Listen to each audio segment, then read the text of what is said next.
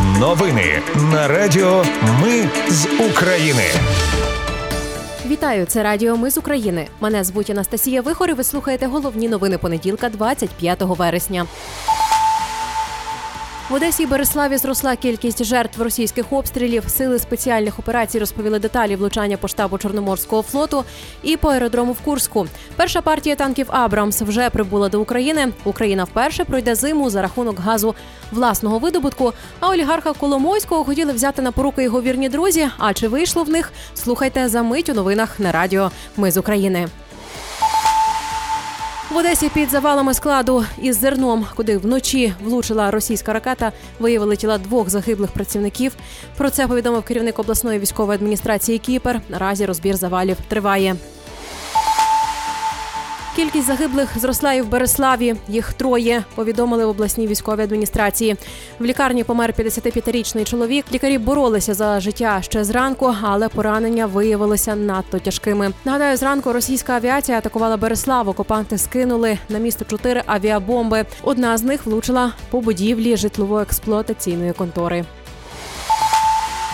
Сили спеціальних операцій повідомили, що в результаті удару по штабу Чорноморського флоту Росії в Севастополі загинули 34 офіцери, зокрема командувач. Поранення отримали ще 105 військових. Там також заявили, що внаслідок знищення російського десантного корабля Мінськ загинули 62 члени екіпажу.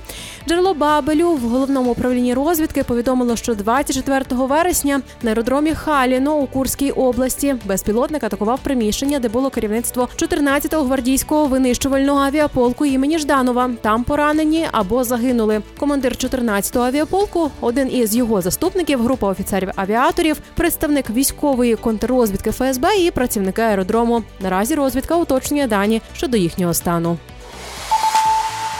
Росія катувала українців до смерті. ООН отримала докази. Про це повідомляє видання Reuters. Росія застосовувала на тимчасово окупованих територіях України методи тортур, які були настільки жорстокими, що спричинили смерть деяких жертв. Також ООН підтвердили, що російські солдати гвалтували жінок віком від 19 до 83 років на окупованих частинах Херсонщини. Пише Reuters.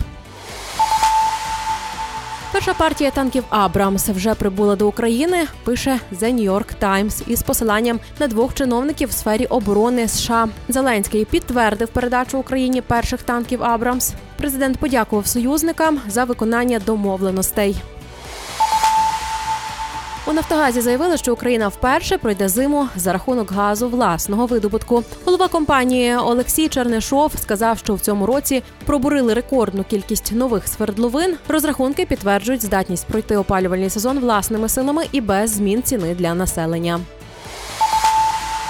У Львові викрили екс-директора одного із оборонних заводів, який крав деталі з дорогоцінними металами із систем протиповітряної оборони. Про це повідомляє прес-служба СБУ. За інформацією слідства, ці системи протиповітряної оборони до початку 2022 року відправляли на завод для подальшого ремонту. Однак тодішнього директора цікавили тільки золото і срібло, які були у деяких деталях. Внаслідок незаконних дій посадовця фактично було роззброєно декілька комплексів української протиповітряної оборони на суму майже 2,5 мільйони бюджетних гривень.